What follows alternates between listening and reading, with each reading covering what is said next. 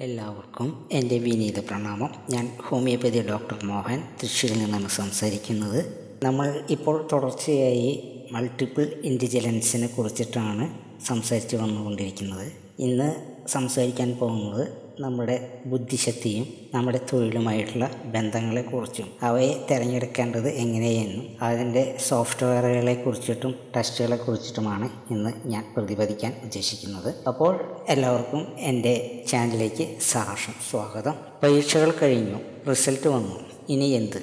മാതാപിതാക്കളുടെയും വിദ്യാർത്ഥികളുടെയും ചോദ്യവും ചിന്തയുമാണിത്. ഏത് തിരഞ്ഞെടുക്കണം എന്ത് തിരഞ്ഞെടുക്കണം എന്നത് ഒരു വലിയ കടമ്പ തന്നെയാണ്. അതിനായി നിങ്ങൾ പലരെയും കാണും. പലതും അന്വേഷിക്കും. പലരും പലതും പറയും. പലർക്കും ഒരു യാഥാർത്ഥ്യ ബോധത്തോടെയല്ല പറയുന്നത് എന്ന് നിങ്ങൾ മനസ്സിലാക്കണം. അവരവരുടേതായ ഒരു അനുഭവം വെച്ചുകൊണ്ടാണ് അവർ ഇക്കാര്യങ്ങളെല്ലാം പറയുന്നത്. ആ ഒരേ ഒരു കാര്യം അല്ലെങ്കിൽ ആ ഒരേ ഒരു അനുഭവം ചോദിക്കുന്ന വിദ്യാർത്ഥിക്കോ വിദ്യാർത്ഥികൾ വിദ്യാർത്ഥിക്ക് അത് യോജിച്ചത് ആകണം എന്നില്ല. അതിനു നിങ്ങളെ സഹായിക്കുവാനായി മൾട്ടിപ്പിൾ ഇന്റലിജൻസ് എന്ന ഒരു ടെസ്റ്റ് ഉണ്ട്. അത് നിങ്ങളുടെ യാഥാർത്ഥ്യം മനസ്സിലാക്കി അനുയോജ്യമായ കോഴ്സ് കോഴ്സുകളും കരിയറുകളും തിരഞ്ഞെടുക്കാനായിട്ട് നിങ്ങളെ സഹായിക്കുന്നു. ഇവിടെ നിങ്ങളുടെ ഓർമ്മശക്തിയും അളക്കപ്പെടുന്നുണ്ട് എന്ന് നിങ്ങൾ വിസ്മരിക്കപ്പെടരുത്. കുട്ടികളുടെ ബുദ്ധിശക്തിയെ അളക്കുന്നത് കുട്ടികളുടെ പരീക്ഷകളുടെ പെർഫോമൻസിന് അനുസരിച്ചാണ്. ഇന്നും അതേ വിദ്യാഭ്യാസ രീതി തന്നെയാണല്ലോ നാം അടക്കമുള്ള സമൂഹം പിന്തുടരുന്നത്. നല്ല മാർക്കും നല്ല ഗ്രേഡും വാങ്ങിക്കുന്നവർ നല്ല മിടുക്കന്മാരും നല്ല മിടുക്കുകളുമായിട്ടാണ് സമൂഹം ഇന്നും അംഗീകരിക്കപ്പെടുന്നത്. അവരാണ് സമൂഹത്തിലെ കണ്ണിലെ ബുദ്ധിശാലികൾ. മാർക്ക് കുറഞ്ഞു പോയവരെല്ലാം മണ്ടന്മാരാണെന്നാണ് സമൂഹം ഇന്നും വിലയിരുത്തപ്പെടുന്നത്. അതിന്റെ പേരിൽ അവർക്ക് കിട്ടാത്ത ശകാരങ്ങളും ശാപവാക്കുകളും ഉണ്ടാകില്ല? കൂടുതൽ മാർക്ക് നേടുന്നതും കുറവ് മാർക്ക് നേടുന്നതും നിത്യജീവിതത്തിൽ ഒരു പ്രസക്തിയുമില്ല എന്ന് നാം ചിന്തിക്കണം. ഒരു ഉദാഹരണം തന്നെ നോക്കാം. ഉയർന്ന മാർക്ക് നേടിയ ഒരു മെക്കാനിക്കൽ എഞ്ചിനീയർക്ക് അയാളുടെ സ്വന്തം വാഹനം കേടുവന്ന് നന്നാക്കാനാകുമോ? മാർക്കില്ലാതെ നമ്മൾ മണ്ടനെന്ന് അധിക്ഷേപിക്കപ്പെട്ടിരുന്ന ഒരു മെക്കാനിക്കിന് അത് നിഷ്പ്രയാസം തീർക്കുവാനുമാകും. അതുകൊണ്ട് മെക്കാനിക്ക് ബുദ്ധി കുറഞ്ഞവനോ എഞ്ചിനീയർ ബുദ്ധിമാനോ എന്ന് വിളിക്കുവാൻ കഴിയുമോ? പരീക്ഷകളിൽ കുട്ടികളുടെ ഓർമ്മശക്തിയെയാണ് ഇന്നും അളക്കുന്ന ഒരു പ്രധാനപ്പെട്ട മാനദണ്ഡം. എന്നാൽ ഓർമ്മശക്തി മാത്രം പോരാ ഒരു വ്യക്തിയുടെ കഴിവുകൾ തീർത്തും അളക്കുവാൻ. ഇന്നത്തെ പരീക്ഷ രീതി നിശ്ചിത സമയത്തിനുള്ളിൽ നിശ്ചിത വേഗത്തിൽ പ്രകടിപ്പിക്കണം. ഓർമ്മയുള്ള കാര്യങ്ങൾ നിശ്ചിത സമയത്തിനുള്ളിൽ എഴുതി പ്രകടിപ്പിക്കുവാനുള്ള കഴിവും വേണം. ഇവിടെ ഓർമ്മയുള്ള കാര്യങ്ങൾ മാത്രം പറഞ്ഞാൽ പോരല്ലോ. വാചകന്മാർക്കും വാക്യങ്ങൾക്കും നന്നായി ഓർത്ത് പറയുവാനുള്ള കഴിവുണ്ടായിരിക്കും. എന്നാൽ എഴുതി പ്രതിഫലിക്കുവാൻ കഴിഞ്ഞു എന്നവർക്ക് വരില്ല. ചില കുട്ടികൾ വീട്ടിൽ ചോദ്യം ചോദിക്കുമ്പോൾ കൃത്യമായ ഉത്തരം പറയും. ഇതേ ചോദ്യങ്ങൾ ഉത്തരക്കടലാസിൽ കാണുകയില്ല. അപ്പോൾ ഓർമ്മശക്തി ഒരു ഘടകം മാത്രമാണ് എന്ന് പറയുവാനാകുമോ? അതുപോലെ ഓർമ്മയുള്ള കാര്യങ്ങൾ വിരൽത്തുമ്പ് വരെ എത്തണം. വിരൽത്തുമ്പിൽ മാത്രം എത്തിയാൽ പോരാ. പിന്നെ വിരലുകൾ നിരന്തരം ചലിച്ചുകൊണ്ടേയിരിക്കണം. നമ്മൾ ഇത്തരം കാര്യങ്ങൾ വല്ലതും ഓർക്കുന്നുണ്ടോ? പാവം കുട്ടികൾ എന്ത് പഠിച്ചു? മുതിർന്നവരെല്ലാം കേമന്മാർ തന്നെ. അത്ഭുതം. നാം നിത്യവും കമ്പ്യൂട്ടറുകളും മൊബൈൽ ഫോണുകളും ഉപയോഗിക്കുന്നവരാണ്. അവയ്ക്കെല്ലാം നല്ല മെമ്മറി പവർ ഉണ്ട്. അന്ന് എല്ലാവർക്കും അറിയാം. എന്തെല്ലാം വിഷയങ്ങളാണ് എത്രയെത്ര നമ്പറുകളാണ് അവ ഓർത്തിരിക്കുന്നത്. അതുകൊണ്ട് അവ നമ്മേക്കാൾ ബുദ്ധിയുള്ളവരാണെന്ന് പറയുവാൻ കഴിയുകയില്ല. ബുദ്ധിയുള്ള മനുഷ്യർ തന്നെയാണ് ഇവയെല്ലാം കണ്ടുപിടിച്ചിരിക്കുന്നത്. അക്കാദമിയിൽ പെർഫോമൻസ് ചെയ്യണമെന്നുണ്ടെങ്കിൽ ബുദ്ധി ഒരു പ്രധാന ഘടകം തന്നെയാണ്. കണക്കിലും ഇംഗ്ലീഷിലും മാത്രം ലഭിക്കുന്ന മാർക്കിനെ അടിസ്ഥാനപ്പെടുത്തിക്കൊണ്ടായിരിക്കരുത് എന്ന് മാത്രം. ജനിക്കുമ്പോൾ തന്നെ കുട്ടികൾക്ക് ലഭിക്കുന്ന ഒന്നാണ് ബുദ്ധിശക്തി എന്ന് എല്ലാവരും പരക്കെ തെറ്റിദ്ധരിക്കപ്പെട്ടിരിക്കുന്നു. American മനഃശാസ്ത്രജ്ഞൻ Howard Gardner frames of mind എന്ന ഗ്രന്ഥത്തിൽ ബുദ്ധിശക്തി എന്ന് പറയുന്ന ഒരു വസ്തുത എല്ലാവരിലും ഒരുപോലെയല്ല എന്ന് പറയപ്പെടുന്നു. ഓരോരുത്തർക്കും വ്യത്യസ്ത ബുദ്ധിശക്തിയാണ് ഉള്ളത്. ഒമ്പത് തരം ബുദ്ധിശക്തി എല്ലാ മനുഷ്യരിലും ഏറ്റക്കുറച്ചിലുകളോടെ കാണപ്പെടുന്നു. ഇതിൽ നമുക്ക് ഓരോരുത്തർക്കും ഏത് തരം ബുദ്ധിശക്തിയാണ് കൂടിയിരിക്കുന്നത് എന്നറിഞ്ഞാൽ നമ്മുടെ ഓർമ്മശക്തി ഇറങ്ങി പ്രവർത്തിക്കുവാനും ആകും. ബുദ്ധിശക്തി ഇറങ്ങി പ്രവർത്തിക്കുവാനാകും. അതിലൂടെ നമുക്ക് അനുയോജ്യമായ തൊഴിലുകൾ ഏതൊക്കെ എന്തൊക്കെ എന്നറിയുവാനാകും. അങ്ങനെ തിരിച്ചറിയുവാൻ കഴിഞ്ഞാൽ ആ മേഖലയിൽ മൂന്നൽ കൊടുത്തുകൊണ്ട് തന്നെ പഠിക്കുവാനും കഴിയും. അതിലൂടെ നമുക്ക് ഉയർന്ന നിലയെ പ്രാപിക്കുവാനാകും. അത് വലിയൊരു നേട്ടമാകുമല്ലോ. ഒമ്പത് തരം ബുദ്ധികളെക്കുറിച്ചും സവിശേഷതകളെക്കുറിച്ചും നേരത്തെ കഴിഞ്ഞ അധ്യായങ്ങളിൽ പറഞ്ഞിരുന്നു. കണ്ടിട്ടില്ല എങ്കിൽ അത് കാണുക. ഒന്നാമത്തെ ഒരു തരം ബുദ്ധിയാണ് ലോജിക്കൽ മാത്തമാറ്റിക്കൽ ഇന്റലിജൻസ് പ്രശ്നങ്ങൾ പരിഹരിക്കുന്നതിനുള്ള കഴിവ് അതായത് കണക്ക് ചെയ്യുന്നതിനുള്ള പ്രാപ്തിയും എന്തെങ്കിലും ഓർഗനൈസ് ചെയ്യുന്നതിനുള്ള കഴിവും ഇത് ലോജിക്കൽ ഇന്റലിജൻസിനെ സൂചിപ്പിക്കുന്നു. ഇവിടെ ഏതൊരു കാര്യവും യുക്തിപരമായി ചിന്തിച്ച് അതിന് ശരിയായ പരിഹാരം കണ്ടെത്തുക എന്നുള്ളതാണ് ചെയ്യുന്നത്. സിമ്പിളായിട്ടുള്ളതും കോംപ്ലക്സ് ആയിട്ടുള്ളതുമായ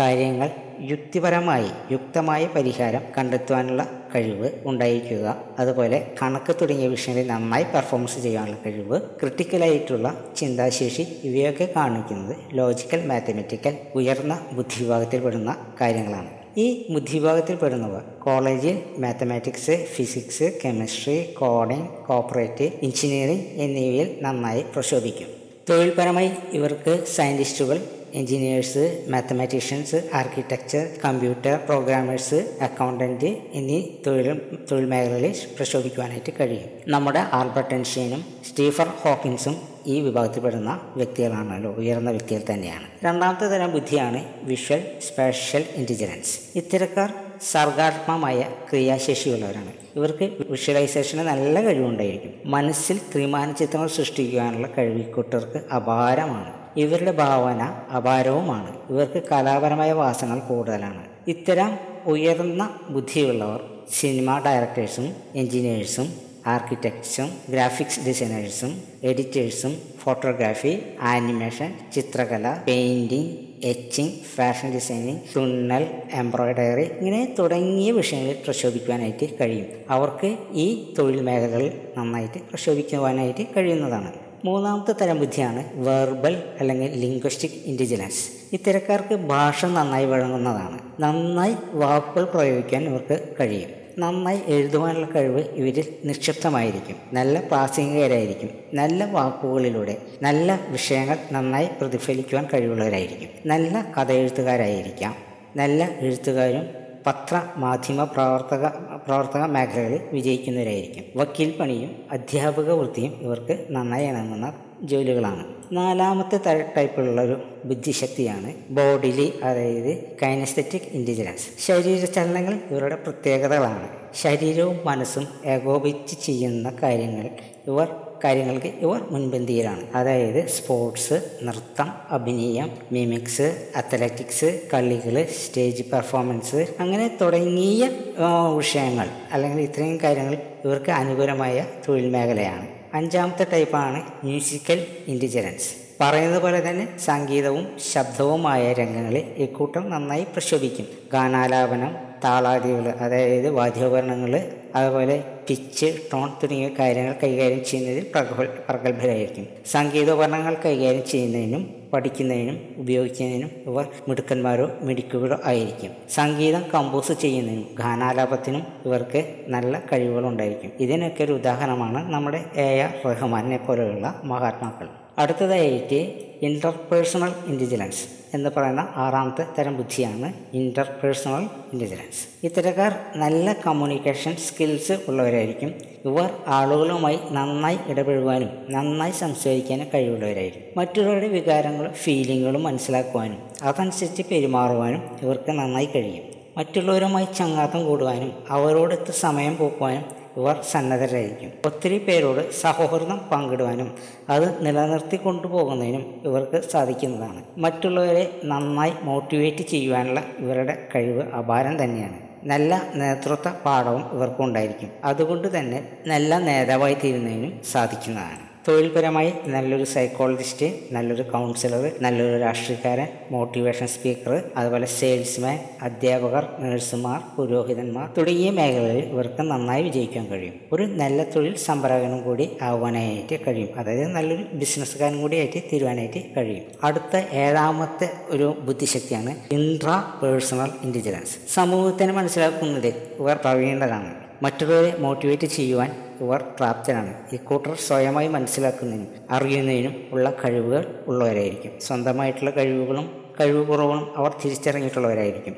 സ്വന്തമായിട്ടുള്ള ഒരു അവബോധം അവരിൽ ഉണ്ടായിരിക്കും. സ്വന്തമായ വികാരങ്ങളും ഫീലിങ്സും ചിന്തകളും അവർക്ക് തിരിച്ചറിയുവാനാകും. ഇക്കൂട്ടർക്ക് അവരുടെ ലക്ഷ്യപ്രാപ്തിയും ലക്ഷ്യപ്രാപ്തിയെയും ഭാവിയെക്കുറിച്ചുള്ള നല്ല ബോധവാനായിരിക്കും. തത്വശാസ്ത്രങ്ങളിൽ അധിഷ്ഠിതമായ ജീവിതമായിരിക്കും ഇക്വിറ്റർ നയിക്കുന്നത്. ഇവർക്ക് അനുയോജ്യമായ തൊഴിൽ മേഖലകൾ എന്ന് പറഞ്ഞാൽ തൊഴിൽ സംരംഭകൻ സംരംഭകനാകുവാൻ കഴിയും. അത് അതായത് ബിസിനസ്സുകാരനായിട്ട് തീരുവാനായിട്ട് കഴിയും. നല്ല തത്വചിന്തകൻ നല്ല എഴുത്തുകാരൻ കൗൺസിലർ സൈക്കോളജിസ്റ്റ് എന്നീ മേഖലയിൽ ഇവർക്ക് പ്രവർത്തിക്കാനും അതിൽ വിജയം നേടുവാനായിട്ട് കഴിയും.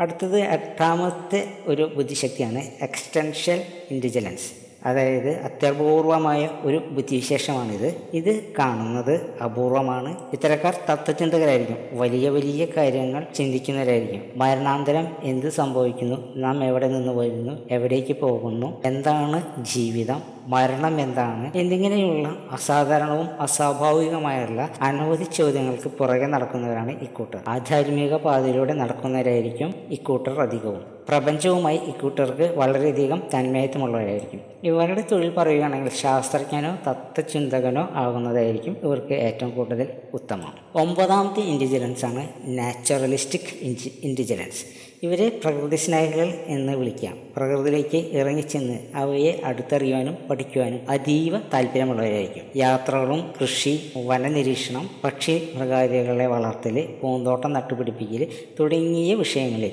അതായത് പ്രകൃതിയോടുമായിട്ടുള്ള വിഷയങ്ങളിൽ ഇവർ അതീവ താല്പര്യമുള്ളവരായിരിക്കും. ഇവരെ സംബന്ധിച്ച് പറയുകയാണെങ്കിൽ ecologist wildlife photography botanist zoologist കർഷകൻ വെറ്റിനറി വിഭാഗം അഗ്രികൾച്ചർ തുടങ്ങിയ മേഖലയിൽ ഇവർക്ക് തിരഞ്ഞെടുക്കാവുന്നതും അതിൽ പ്രക്ഷോഭിക്കാവുന്നതും ആണ്. എല്ലാവരും ഈ ഒമ്പത് തരം ബുദ്ധികൾ ഉണ്ടായിരിക്കും. അത് എല്ലാവരിലും ഏറിയും കുറഞ്ഞും വ്യത്യാസപ്പെട്ടിരിക്കും. ഒരു വ്യക്തിയിൽ തന്നെ ഒന്നിൽ കൂടുതൽ ബുദ്ധി പ്രോമിനന്റ് ആയിരിക്കും. നിങ്ങളെ തന്നെ സ്വയം നിരീക്ഷിച്ച് ഏത് തരം ബുദ്ധി അഥവാ ബുദ്ധികളാണ് ഉയർന്നു നിൽക്കുന്നത് എന്ന് കണ്ടെത്തുക. നിങ്ങൾക്ക് സ്വയം പരീക്ഷിച്ച് നോക്കാവുന്നതുമാണ്. നിങ്ങളോ നിങ്ങളുടെ മക്കളോ ഒരു പ്രത്യേക കാര്യത്തിൽ വിജയിച്ചില്ല എങ്കിൽ വിഷമിക്കേണ്ട കാര്യമില്ല. നിങ്ങൾ നിങ്ങൾക്ക് വേറെ ചിലതിൽ മറ്റുള്ളവരെക്കാൾ ശോഭിക്കുവാനായിട്ട് കഴിയും. നിങ്ങൾ ആ ഫീൽഡ് തിരഞ്ഞെടുക്കുകയും അതിൽ ചിലപ്പോൾ പരമാവധി വിജയം നേടുവാനായിട്ട് നിങ്ങൾക്ക് കഴിയുകയും ചെയ്യും. പരാജയം സംഭവിച്ചാൽ താൻ ഒന്നിനും കൊള്ളില്ല. താനൊരു മണ്ടനാണ് എന്ന് വിചാരിച്ച് പിന്തിരിയേണ്ടി വരികയില്ല. എല്ലാവർക്കും പി ടി ഉഷയോ കപിൽ ദേവോ ചിത്രയോ യേശുദാസോ ഒന്നും ആകുവാനായിട്ട് കഴിയുകയില്ലല്ലോ. ഇതുവരെയും എന്റെ പ്രഭാഷണം കേട്ടിരുന്ന എല്ലാവർക്കും എന്റെ വിനീത നമസ്കാരം. നന്ദി. താങ്ക്